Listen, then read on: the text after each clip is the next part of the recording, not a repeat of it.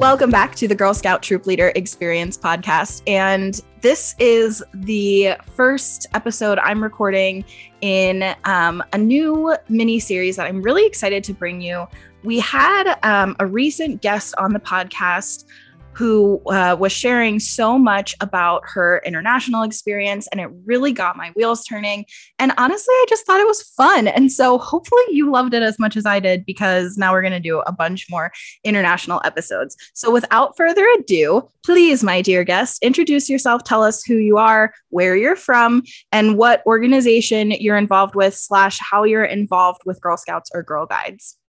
Oh, hi. Um, my name's Stephanie. I'm a Brownie leader in the UK in Cheshire, which is in the northwest of the UK. It's near uh, Manchester and Liverpool.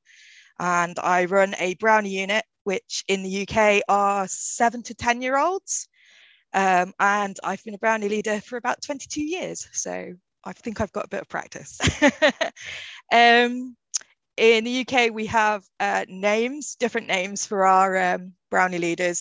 Generally speaking, the brownie leaders are called brown owl and snowy owl and tawny owl, but I've never been an owl. So all the brownies in my unit call me Kingfisher. Okay, wait, back back up for me. I'm just a little so in in any brownie group, um, there those three owl distinctions are like that's usually yeah it's usually the leader in charge is brown owl and then snowy owl and tawny owl are like helping her out. But we've not got owls in my unit. We're, we've all got silly names so i'm kingfisher. Okay. Um, i've always been kingfisher. And the girls call you that or call yeah. you what? They all call me kingfisher yeah. Okay so that's how they know you. Do they know your um non girl guiding name? Maybe. I'm not sure. Um, n- nobody calls it me, um, so I don't think so. Obviously, all their parents know my real name because uh, we like run Facebook groups and things like that with our, sure, our parents. On. Sure, sure. Um, but yeah, none of the brownies call me call me Stephanie. They all call me. Interesting. Okay, so the closest thing for those who are listening, because I have such a, a variety of people in this community who um, some of them are brand new and some of them have been involved with um, Girl Scouting in the USA for a really long time. And so, for those of you who are newer, the closest thing that we have to something like this in the US is camp names, where um, there's a bunch of tradition that varies depending on where you are uh, in the US about how you get your camp name, whether you pick it, whether it's given to you, um, whether it's given to you as part of ceremony, or whether it comes up organically. There's all kinds of different ways people get camp names, but there are things like that, like Kingfisher, that yeah. you um, kind of take on. And then at camp, that's the only name you go by. And if you send girls to resident camps in the summer, to summer camp programs overnight, they will only know their counselors by their camp names. They don't know their counselors' non Girl Scout names. So um, that's the closest thing we have. But traditionally in the US, we go by just our regular names or whatever you decide you want the girls to call you. Um, at troop meetings and such. So do you do you call it a camp name or is it just what how um no it's my brownie name. Um I have to say I uh so I imagine a lot of uh, not all leaders will have a name. I would say most pe- most people do if they're a, a leader uh, have a different name, especially in rainbows. So that are five to seven year olds and brownies, which are the seven to 10 year olds. Guides, maybe not so much. When I was a guide, our leaders did have a funny name. Like uh, they were all birds as well. They were, so my guide leader was called Heron, uh, but I did know her real name. So it was a sort of it was a toss up whether we called her Heron or Arlene, basically, in guide meetings. But um, I'd say most leaders of like the younger kids will be called um, something different at brownie meetings. Um, like I said, most brownie leaders are called brown owl, but I'm kingfisher, which does actually make it really, really useful if we go to a really big um, meetup. So there's a lot of different brownie units there. Of course, there's you know seven brown owls and I'm the only kingfisher, which is actually quite helpful. um, so everybody knows who I am. Whereas there will be a lot of which brown owl? Do you mean that brown owl or that brown owl? Which uh, can get a bit confusing for everybody, not just the girls. Um, so yeah, I'd say most of the leaders will have a funny name with the younger the younger crowd. Uh, at the moment, we've got I'm Kingfisher, um, and my other leader is called Merlin, and we've got a uh, Phoenix at the moment, but we've had lots of different funny names. We had a I can already tell just from the names for your current group. I can already tell that you're my kind of people, and I would like. To so that That's very sounds fun to me.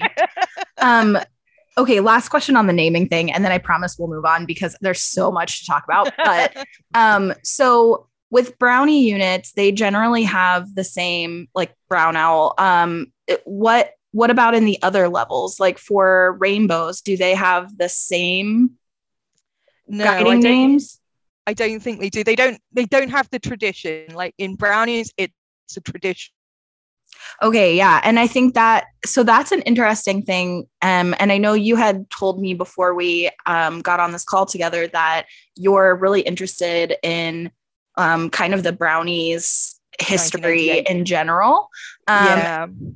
So this is something that I've kind of found too very interesting is that it seems like the brownie movement here as well is steeped in a whole bunch of tradition that really doesn't exist at the other levels. So, do you have anything that you've learned or that you want to share um, a- about kind of the history of brownies in general, worldwide, and or cool traditions, or what you know about brownieism? um yeah we've got because it's brownies is quite a, an old level. We've been around since um 1910 i think in the uk so uh or 1914 possibly can't remember. Um but we have got a lot of traditions. So there's a lot of very traditional songs that all the girls sing. We've got traditional names for um the sixes. So we've got a, you have a brownie unit you split them up into sixes, which are usually groups of smaller groups of girls that you can say, right, you know, this this six of girls is going to go and do that game, and this six of girls is going to go and do that craft. It just makes it a lot easier because we've generally got quite large, larger groups than Girl Scouts, I think. Um, at the moment, we've got 18 brownies in my unit, and that's quite small for us. I think my maximum is 24 that I can I will be able to run in the space that we have. So um, it does make it a lot easier to split them up into smaller groups for doing crafts and playing games and stuff. And so there's a very traditional set of names that you call each group, which can be which are named after um, sort of sort of fairy folk. So there's gnomes and elves and pixies and things like that. We've got we've got gnomes, sprites, and imps at the moment in my unit. Um, there's a very traditional story that you're supposed, you know, that the brownies know that how the brownies got their name, and it's very, very steeped in that quite early 1900s storytelling tradition. I think from it's that very specific kind of Edwardian childhoodness. I think, uh, especially here in the UK. Um, so it is quite interesting to see other people who have done it a completely different way, who may have started the brownies from a different point of view, if that makes sense. Because we're starting it from a very English, traditional English little girls in straw hats and big frocks kind of way. And it's just grown from that. I don't know if that makes sense. Does that make sense? Yeah, it totally makes sense. I, I think it's really interesting. So you stay at the brownie level, correct? I you don't do, move up I with your girls. I don't. No, I don't go. I don't change when our brownies get old enough. So they come into my unit at seven. They leave at ten. So and I send them to a send them to a, a lady who's been a guide leader for a very very long time. So we are. I've I've spoken to like other American Girl Scout leaders, and they are very they've said that they know the girls that they have, whereas I know the age that I have. So everything in my house is, you know, I've got folders of crafts and games and everything, which is very, very specifically for seven to 10 year olds. Not yeah, I definitely I have on this podcast, I've definitely talked to US volunteers who do both. Um, but I think it's much more the norm to move up with your girls here. But um, but I have talked to people who stay at their existing level. And a lot of times um, are when our units are associated with school, and especially if the volunteers involved are also teachers, they tend to stay with the same level of girls yeah. and rather than moving up. Um, but that is certainly not universal that all teacher volunteers um, stay yeah. at the same level, right? Like it, it d- definitely varies. Um, but I do think, yeah, it's kind of opposite of our probably tradition.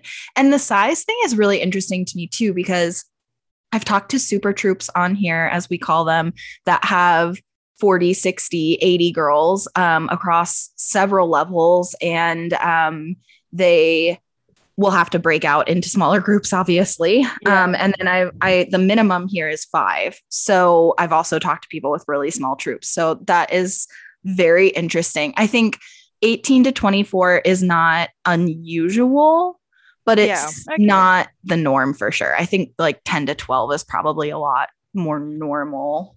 I mean i would be fine with having more in my unit. I think the maximum I've ever had in a unit was I think I had 36 once, but that was where we were meeting. The hall that we were meeting in was a lot larger than the hall that we're meeting in currently. is quite a small building.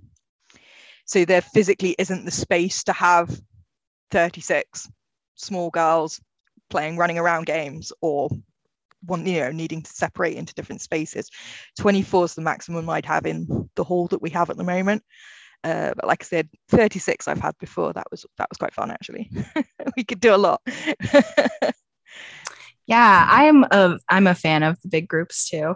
Um so if somebody wants to as an adult get involved with the movement in your area do they get assigned like i just have this sort of impression and i could be completely wrong that you have a lot more organizational structure than we do um, mm. are you like kind of assigned to uh, like if somebody wanted to be involved in your neighborhood in the same level that you're involved with would they get assigned to your group or would they start a new group like how they would definitely not start a new group that would be um i think you'd want to be a lot more experienced in the level that you're in and you'd also need to have a um, so you'd need to get your leadership qualification because we'd have to, you'd have to do like the, a lot of um, a qualification book that we have to go through to be able to run the unit.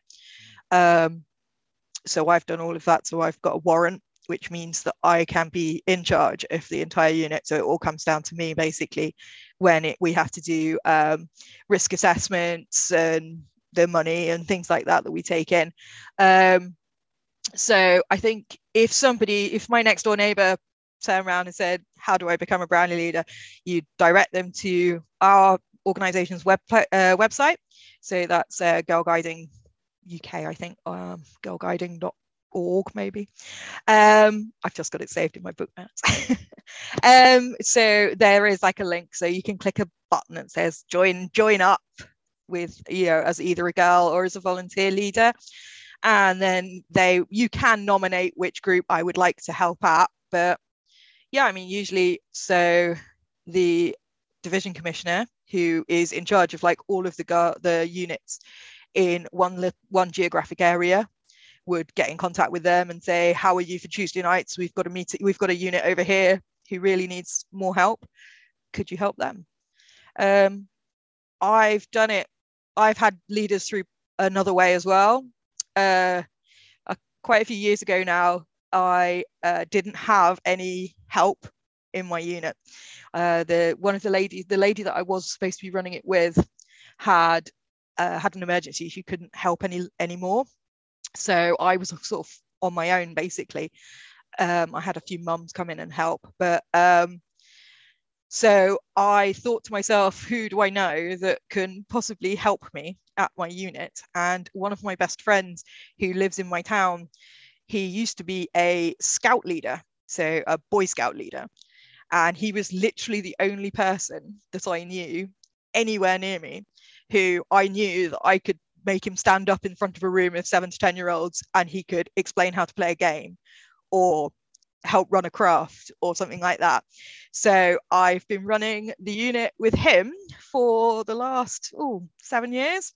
He got his wife involved, so she was uh, uh, she's one of my assistant leaders as well. Um, we are one of the only units in our area that's got a male helper, which is kind of you know the opposite way around that usually is. But yeah, we've um, you can sort of go right. I'm going to go and help specifically help this one unit because I know the leader already or something. But you can just join up and somebody will go, could you help on Tuesdays or whatever day they meet? If there if they there is definitely a unit that will need somebody to come and help. Um, so yeah, you, sort of all through the website really. Uh, yeah, I think we do have a lot more sort of top down control from yeah i just have to tell you um you said qualification process that you have to go mm-hmm. through and i started laughing and i know that i can't be alone because um not that there isn't training there totally is required training here but um i wouldn't say it's a qualification process wow. i think that that would be an exaggeration there's definitely just to be clear there is definitely like a background check and things to make sure that you don't yeah. have like a criminal record oh, or oh, yeah. anything we, like yeah, that but um that would prevent you from being safe to work with kids but uh anyway so but otherwise yeah the training um does exist it totally varies here and i'm just so curious wow. what does the qualification process look like if somebody wants to uh, be a volunteer leader um okay so there's uh four parts to it uh, the first three are just if you want to be a leader. And then the final part, part four, will be a very specific if you want to run the actual unit. So that's a lot more of like the financial side and of it. Um, then part three is uh, unit specific. So that means um, if you want to be a rainbow leader or a brownie leader or a guide leader, that bit will change. So I've done all of my qualifications just specifically for brownies. But if I woke up tomorrow and decided I wanted to be a girl guide leader, I would only have to redo part three, which is the bit which is very age range specific. So that part will be um, plan some activity, uh, plan activities for them that are for that age range. So obviously, what you would arrange to do with rainbows would be completely different to what you want to arrange with guides. So you'd completely you'd play different games, you'd make different crafts, you do lots of different things because of the ability.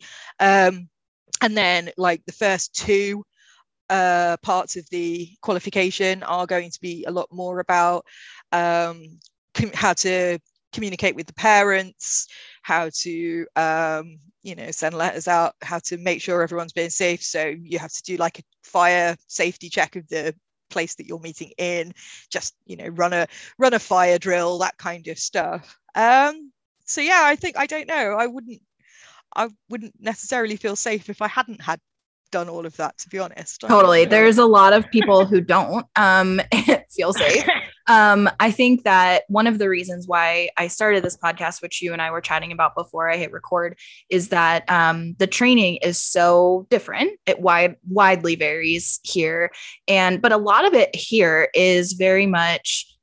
Do you want to do this for girls? If so, then start something. You need to find the minimum number of volunteers and the minimum number of girls and then you have to make sure your ratios are correct. So as you have more girls, you have to have more yeah. volunteers.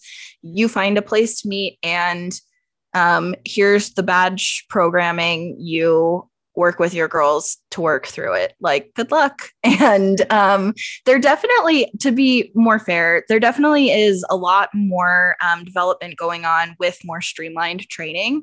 Um, yeah. My council, my area has pretty good training as far as what to expect in like childhood development for any given level. So if you're starting with our youngest group, which I guess the rainbow is equivalent for you is Daisies here. Um, rainbows is earliest, right? I'm not making that yeah. up. Okay, yeah. yeah. So um, I I know I was like, oh yeah, I assume I'm correct, and then I thought I should ask. um, so um, you know, they'll talk about for us that's um, kindergarten and first, so like five, six, maybe seven years old. And so at five, what is the childhood development like and how might that show up at your meetings what's their attention span like what's their energy level like those kinds of things and then as you level up in theory you take um because in theory you're moving up with your girls you take level training for each of the levels you move up to um, and then certainly for handling money and things like that. We have required training. And we also have this like kind of encompassing training, which I feel like is maybe more similar to what you're saying, which yeah. Has been called different things in different places over the years. But I believe getting started is like a pretty universal term at this point. And it's kind of like troop management and um, but I don't know if this is similar, but like even before the pandemic, for me, that was just online. You just kind of like clicked through like an interactive yeah, we, we do, training thing. Yeah, we do have some like online training um, that we can do. It's a lot of it is, um, especially obviously since you said that on after since the pandemic, a lot more of it has gone online, but um, there is obviously a lot that you we have we are doing that you can only do when you're physically in a meeting because obviously you need to check fire exits or run or sort of talk to the girls I think so. Uh, but yeah, I know, I yeah. know. I've done, I've done on some online stuff as well. Um, a lot of that has been sort of like um, safe space training, which is um, of more what to do if a girl comes to you with a problem. If you're like an, ad you know, you're a, obviously a trusted adult in their life, and they come to you and say, I, you know, this is a problem that's happened to me. So there's a, we have a lot of focus on that um, which is good, I think, definitely. Yeah, I think that's really good. I that sounds like a really good training, and I'd be really interested. I I definitely have pursued things like that um, for myself, and I think a lot of people who are involved longer term seek out um, a lot more development like that if they have the time and the bandwidth too. But yeah, the the minimum requirements to get started are pretty low. I feel like here, and um, in addition, and like the background check is the big thing. Yeah, um, yeah. and then and that you need to start right? Like you can't start until you have that um no. registered and background check because that covers you by insurance and also because then you know you have your background check on file. But the training i feel like there's a little bit of a grace period and you sort of have to be starting your troop at the same time as you're doing the training. Um and frankly i know that there's a lot of people who got no training or uh, feel like they got no training. um, and there are definitely areas too. I want to like give people credit who usually volunteer driven that are they see that volunteers need more support and training than that. Um, yeah. And so they're doing um, a lot of in person support for new troop leaders. But again, if that's volunteer driven, then that means it's going to be really locally centered. And so, therefore, it's gonna i mean somebody in one place is to be totally different from somebody 500 or 1000 miles away. So it just totally varies. Um, let's talk about the organization um, where yeah. you are. Because I think that although there's a lot of differences, like what we were just saying, I also think the heart of the organization is going to feel really similar, which is why we obviously refer to this as like a movement. Yes. Um, but if you're new, that might be kind of a new concept to you. And I've talked about that on this podcast before of why do we call it a movement. And so I think this will kind of help. Can you tell us a little bit about things like um, a promise or law or mission statement or all of the above? Uh, yeah, I can do uh, I can do the brownie promise and I can do the brownie law, but don't ask me about the guide uh, the guide law. Uh, the, brown- the, the guide law is a lot longer, and I haven't learned it since I was a guide. It's fallen out of my brain a very long time ago. Um, but uh, okay, so the brownie promise is I promise that I will do my best to be true to myself and develop my beliefs, to serve the Queen and my community, to help other people, and to keep the brownie guide law.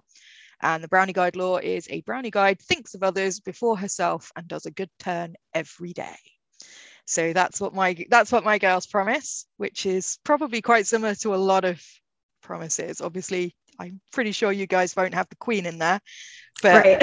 obviously the uh, obviously the being being true to yourself and your beliefs and serving the community and generally being nice to people is i think quite a overarching ideals totally you know the nuances of the differences I could probably do an entire podcast just about the nuances of the differences between your promise and our promise, but we're we won't do that on this episode. Um, I tend to dig into. I feel like you would be on the same page as this, just from the conversation we've had so far, both recorded and not recorded. But um, I like to dig into kind of the social issues and things like that on the show and how it impacts um, us as as volunteers of a youth serving organization, but um, we will not make this episode that. Um, what about an overarching kind of mission of the entire guiding organization in the UK? I mean, I think uh, I think it's basically covered by the promise that we make. Um, I, we're obviously uh, a lot, lot about um, community action and helping the girls sort of figure things out for themselves. Really, um, obviously they need you need to grow up and work out what you want to do, where you want to be, what do you believe in.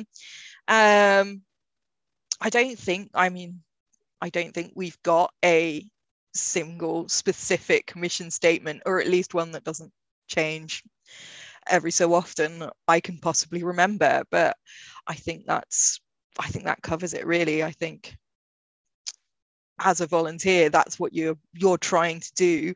And it is a brilliant feeling to take you know, get a girl at seven and then send them to guides at the age of 10 and just seeing them completely like mature as it were into definitely. A different i remember many years ago we took some of the girls to a sleepover for one night and there was a lot of other girls there. Um, and we took this girl who would about i think she was about eight but she was the quietest girl that we had probably ever had at brownie she never spoke up to anyone. She was very nervous and very very quiet.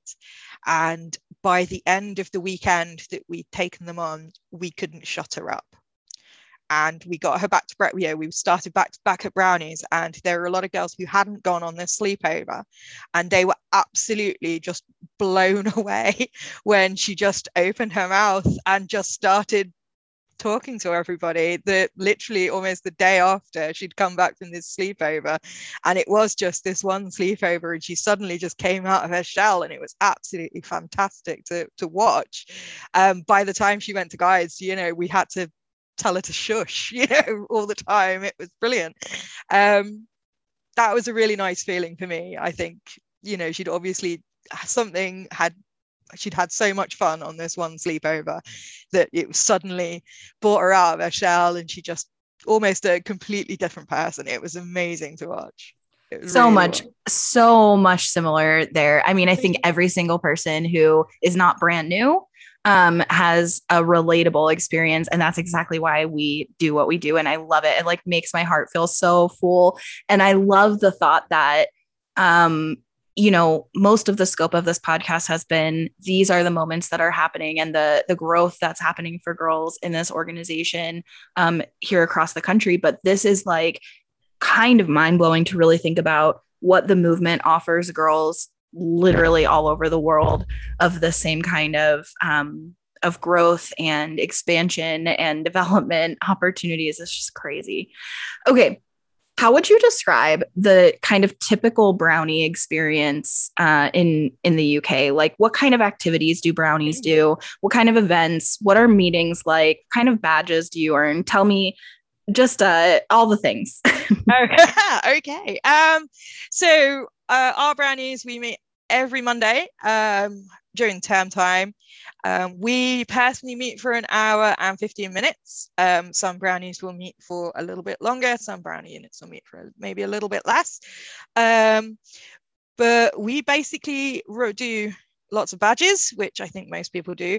Um, at, they changed our program a while ago, a couple of years ago, to slightly different.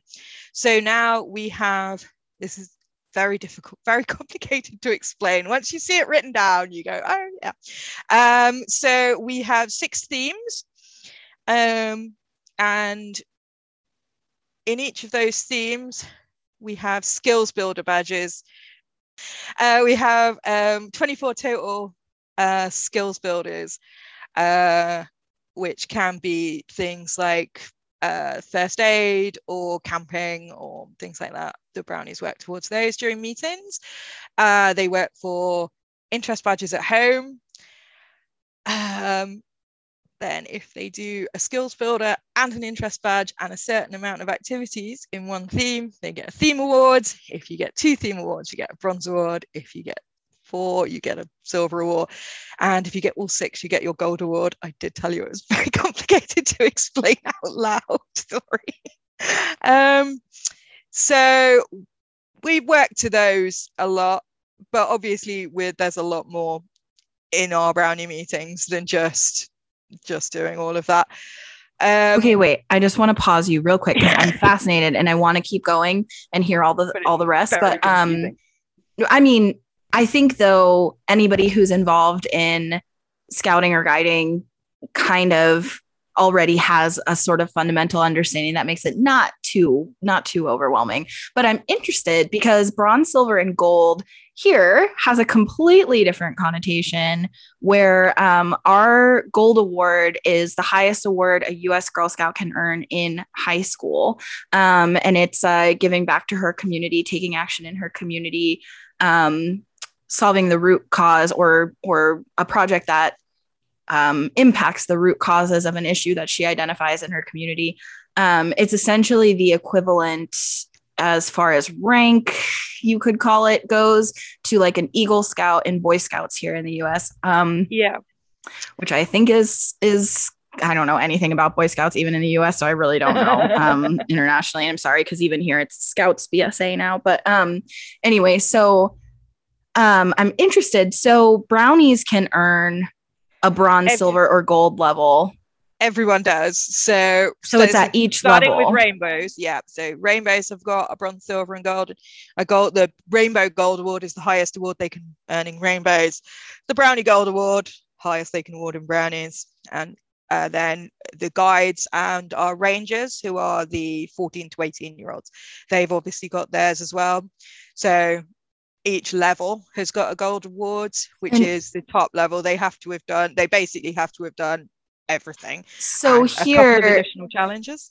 This sounds a lot closer to, that makes sense. This sounds a lot closer here to um, journeys and then the summit award that girls can earn at each level, which is again going to make more sense to those listening who are in the US. But I just kind of want to have like a sort of benchmark for comparison. If it was confusing or overwhelming, then like this is our closest equivalent. Yeah, I'm not very good at explaining. I'm not very good at explaining to brownies or anybody, quite frankly. No, I think um, first of all, you're the brownie expert, so don't even talk about yourself that way. And second of all, I I felt like I followed fine. I mean, I don't. I'm sure the ins and outs of it, like, of course, I don't know, but um, I feel like I'm following you. Okay, so what else? What kinds of things do you do at meetings? What kind of events and activities do girls, do brownies do in the UK? Um, we basically do almost almost anything you want. Um, one of the most recent, uh, well, a recent activity we did uh, this term was um, we learned how to program a robot. The robot was played by our one of our, our helpers.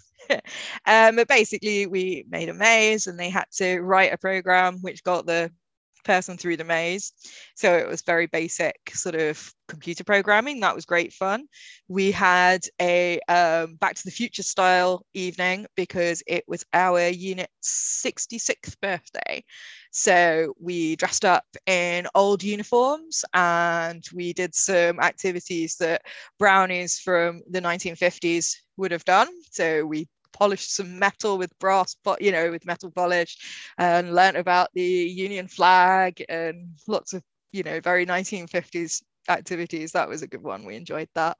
Um, we've we tested different kinds of um, cola and chocolate to make sure that you know if you paying paying for the really expensive ones then hopefully the really expensive ones taste better but apparently they don't. So or maybe we just maybe we're just cheap we don't know.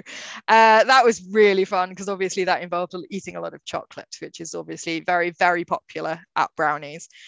Um, we've made pencil cases we've thought about what jobs we want to do in the future, we do tend to try and keep a very like mixed program of things that also fit into our um, overarching program of the skills builders and the theme awards so we can sort of tick things off on the quiet while while we we're getting the brownies to just you know make robots or pencil cases or something we've done loads of really cool stuff we try and take them away uh, for activities outside of the meeting place. So we've done things like um, an archery taster session.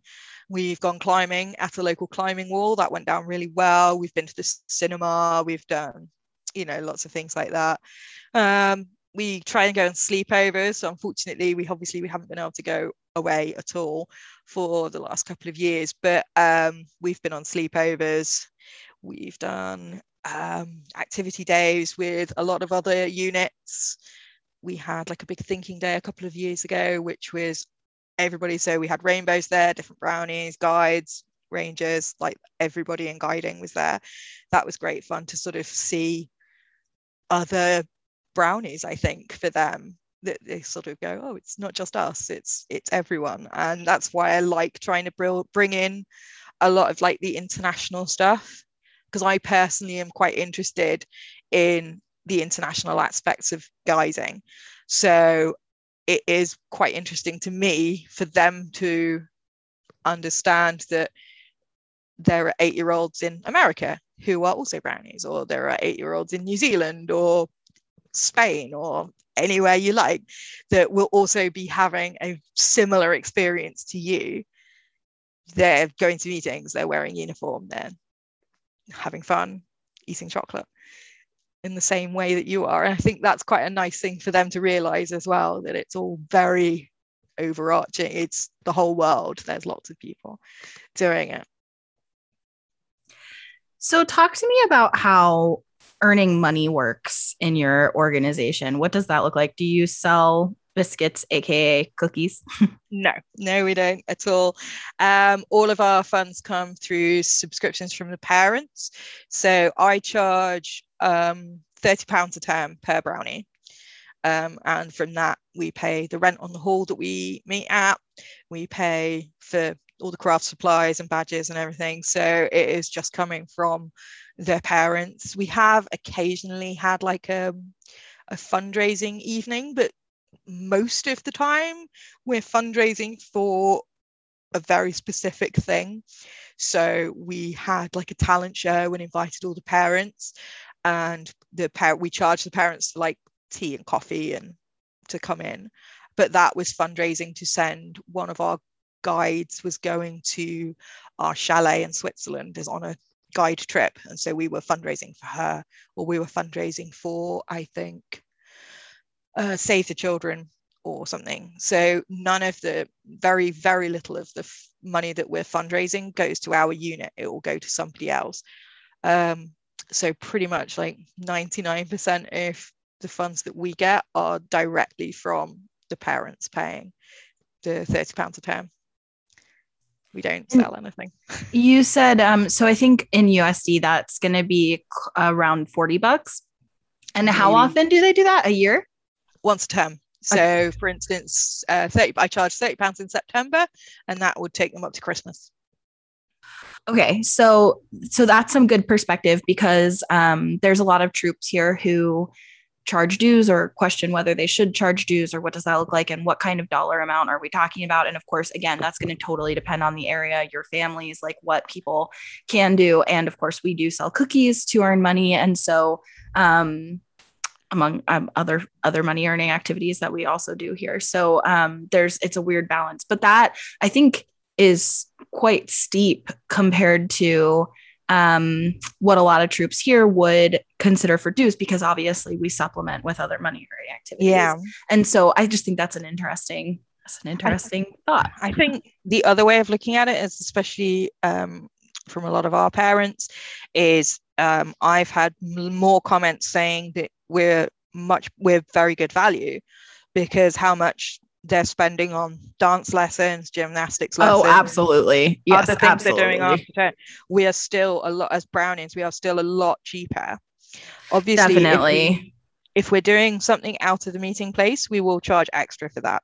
Okay. So, for instance, if we're going to the cinema, then we will charge a separate, you know, oh, and it's going to be ten pounds for the cinema trip on top of that whatever makes you're paying. total sense. And we some troops also do that here, just depending on their cookie sales and what you know what kind of money they do or don't have access to and how big of an adventure it is that they're trying to take so um, very very similar and i 100% agree with you that's one of our um, recruiting talking points actually is about the financial investment into girl scouts here compared to um, the financial investment into other standard kid activities. It there's Yeah. just no comparison. So um yeah i'm i'm absolutely with you.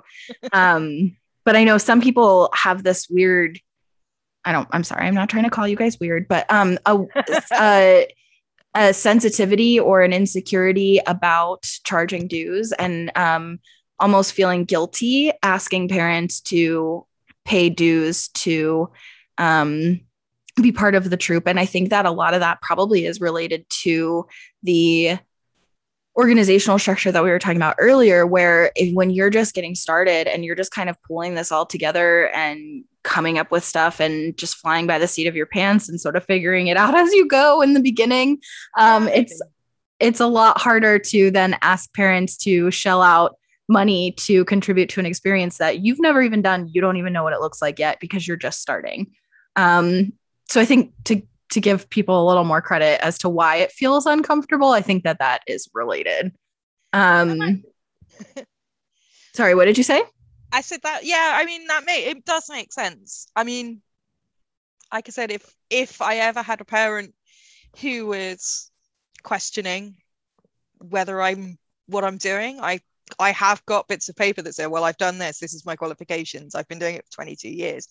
I yeah well and having done it for a Um, long time i think makes a big difference too because i think that's true even here you know i don't have um 22 years of leading experience of experience being a leader but i definitely am comfortable saying here's first of all here's my photo album right like if it's a recruitment conversation here's my photo album of all the cool things that we've done and in the last few years and um and here I can speak to these are the ins and outs of the program. And again, that's a big reason why I do this podcast too, is so that anybody listening can speak to the ins and outs of the program, um, which should make you feel a little bit more legit, hopefully. But um, okay, so talk to me about your why. Why did you originally decide to get involved as a volunteer, and why do you keep on coming back? Um, I, I, I've always, my mum has always said that when I was seven, because I'm old enough to have not been around when rainbows was a thing. Um, she said when I was seven, the only thing I wanted to do was be a brownie, um, because I think my older cousin was a Boy Scout. And I think he was telling me all the cool stuff he did as a Boy Scout.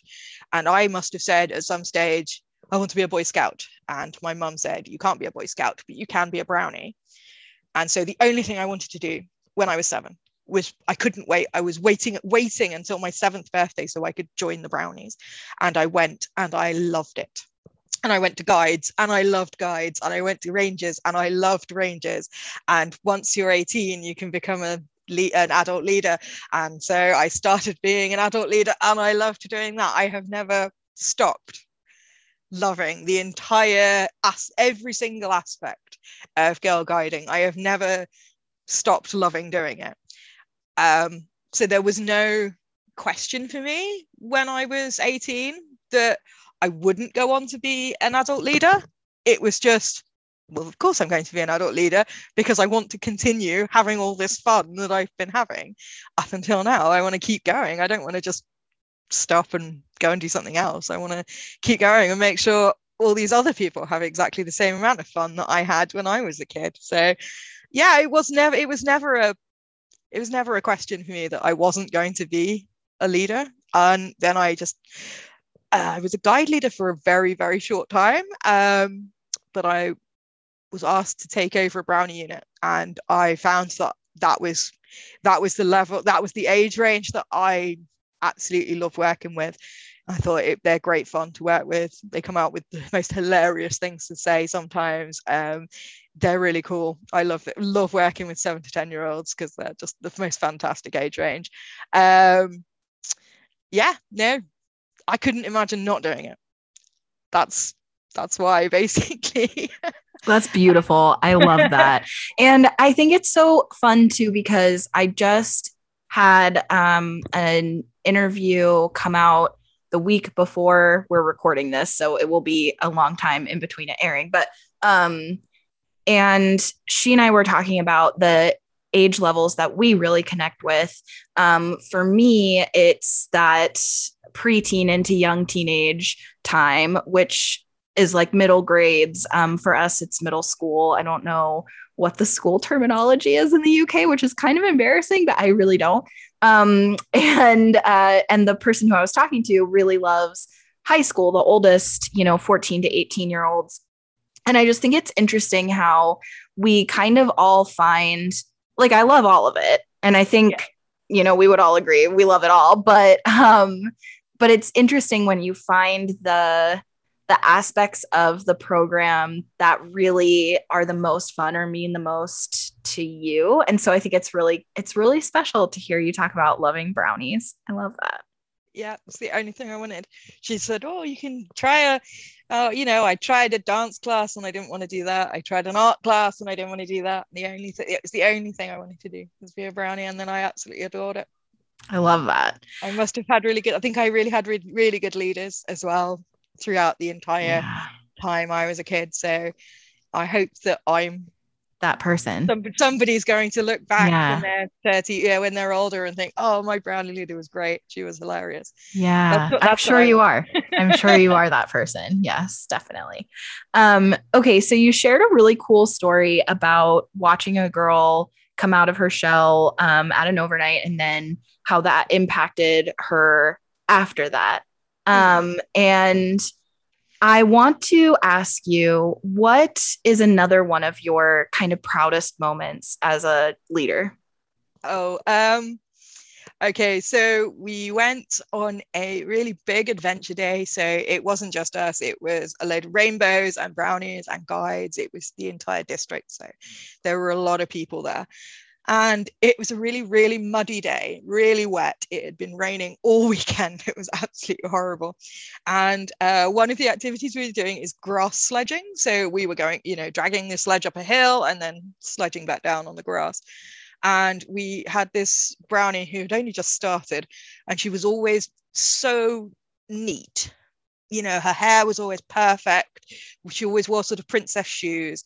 Um, and uh, she was dragging this uh, sledge up the hill and fell over right into the largest mud puddle that there was in the entire field.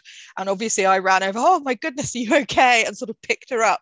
And she just looked at me with the most serious eyes and said, It's all right, Kingfisher. My mum said that if I don't come back muddy, I hadn't had enough fun. And I went, yes yes of course. So that's been my mantra for the the rest of the time. I think if you don't come back muddy you obviously haven't had enough fun. It just it was i was very proud of her and it just made me laugh because it was just such a thing to say. And and like i said she was always so neat and we were really worried that she'd be very upset that she had fallen over and gotten covered in mud um, but she wasn't, not at all. She just looked at us all. It was a wonderful moment. It just made us laugh.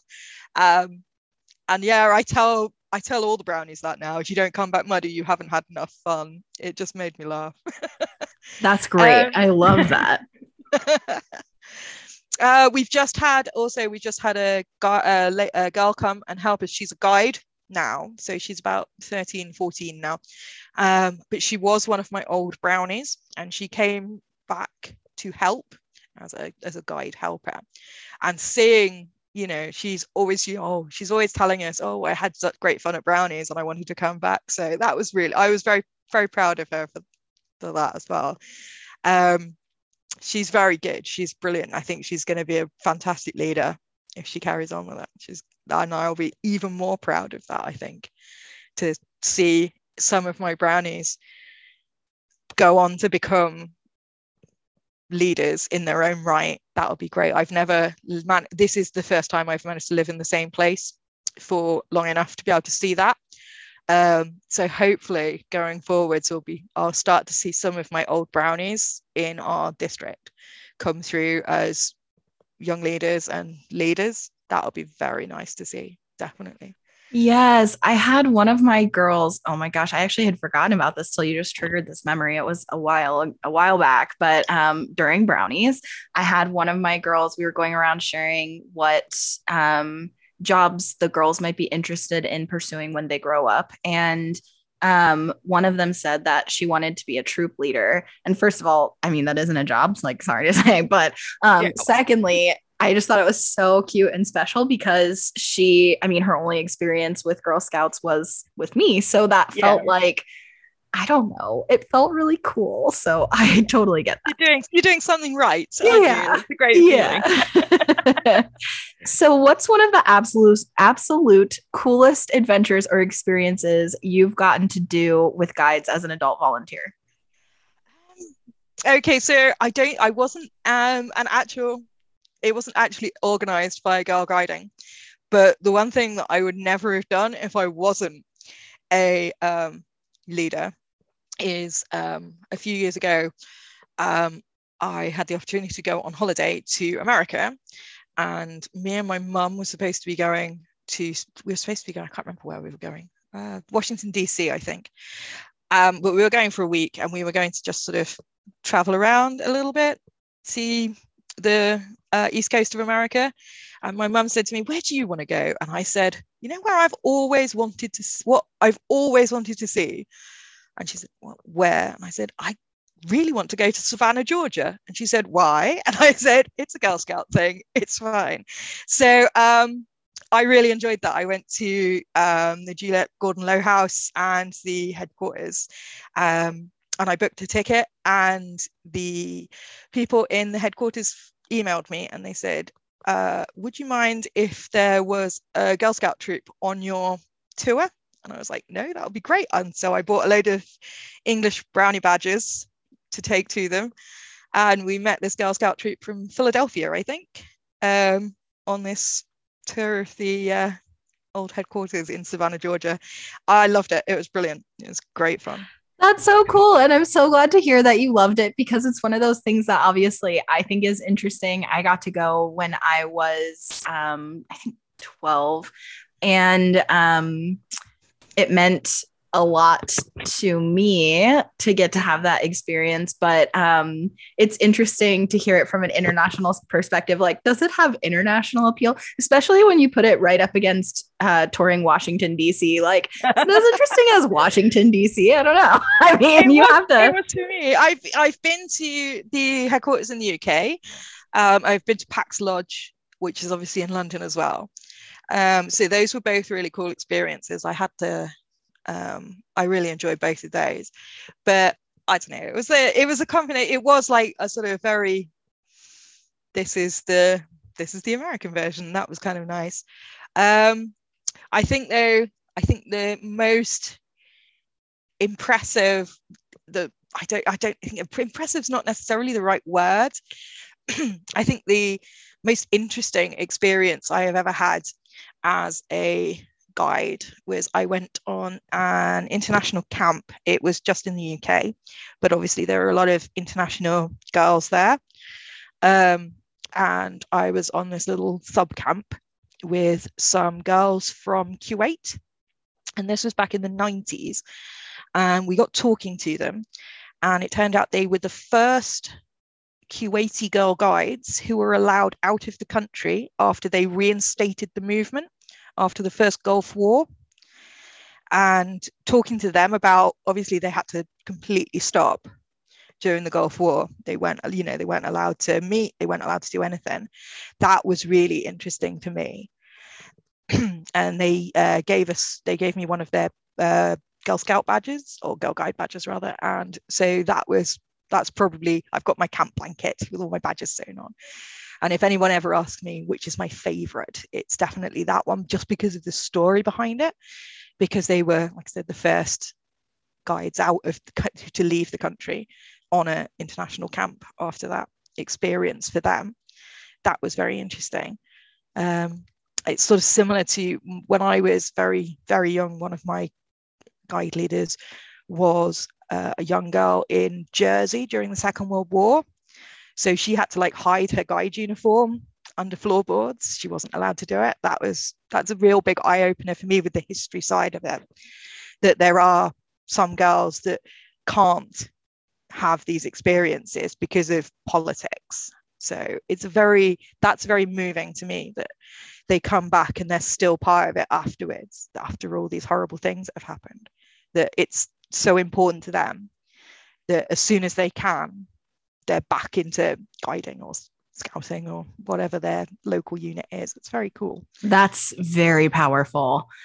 I have two more questions that I really want to ask you. So hopefully you have time, um, yeah. because they're my my favorite. One of them is my favorite question to ask, and the other one is new to this series. But um, so first of all, Girl Scouting and guiding isn't just to help girls grow, it helps adults grow too. So, what is one way you've been impacted or changed through the experience of volunteering as an adult leader? Um, I'm not sure. It's uh, there, there's so many things that I would never have learnt. I think. I mean, obviously, I've, there's things like I've got a lot of first aid qualifications that I would never have had. So there's a lot of qualifications like that. Um, I'm not sure really.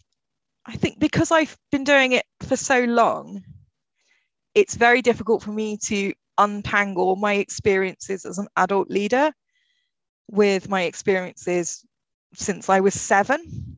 So there are things that I learned as a guide that I still do. Um, so I learned um, some sign language for a badge, and I still have that. I still know that.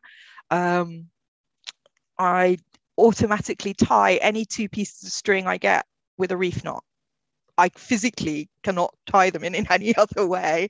Um, so yeah that's a very interesting question for me because it's very difficult to separate the two sides of it the adult volunteering experiences and the you know yeah i suppose that makes sense and in a way that kind of speaks to the benefits of of girl scouting slash guiding um in general because the impact that being a leader had on you is so linked to the impact that being a girl involved in the organization had on you. Yeah, um, I, that's all I want to. I just want to be as good a brownie leader as my brownie leaders, and I love that. okay, one more, one more. Done them. What does Girl Scouting slash guiding mean to you? Oh, having fun, having an awful lot of fun. I've, I, we have never not laughed um, in a brownie meeting. I have never not laughed, even if we're having a district meeting where all of the leaders from all the different units in our local area come together and talk about, you know, oh, this is what headquarters has said, or, you know, talking about finances. I've never not laughed during one of those meetings because we are all there for a common purpose. There's lots of in jokes with it. We're just, we just have so much fun. We really do. I never not laughed during anything and i think that's really special to me is that it is all tied up with how much fun i have had through my life like every single thing was fun to do and sometimes it may have been a bit scary and sometimes it may have been a bit emotional but it was always fun i think I love this. And I feel like I could talk to you about just really an endless number of topics but I will not keep you. um, so I really appreciate your time and coming and hanging out with me on a podcast today. No problem. If you've got any more questions, just email me. okay. Well, you might be sorry that you offered that up. Um, well, for those of you who are listening, I hope that you enjoyed this please let me know what you think um, because I do have quite a few of these that I'm going to do. I'm thinking about this as a limited series in the spirit of World Thinking Day and um, just kind of having more of a global mindset and connecting to the global sisterhood.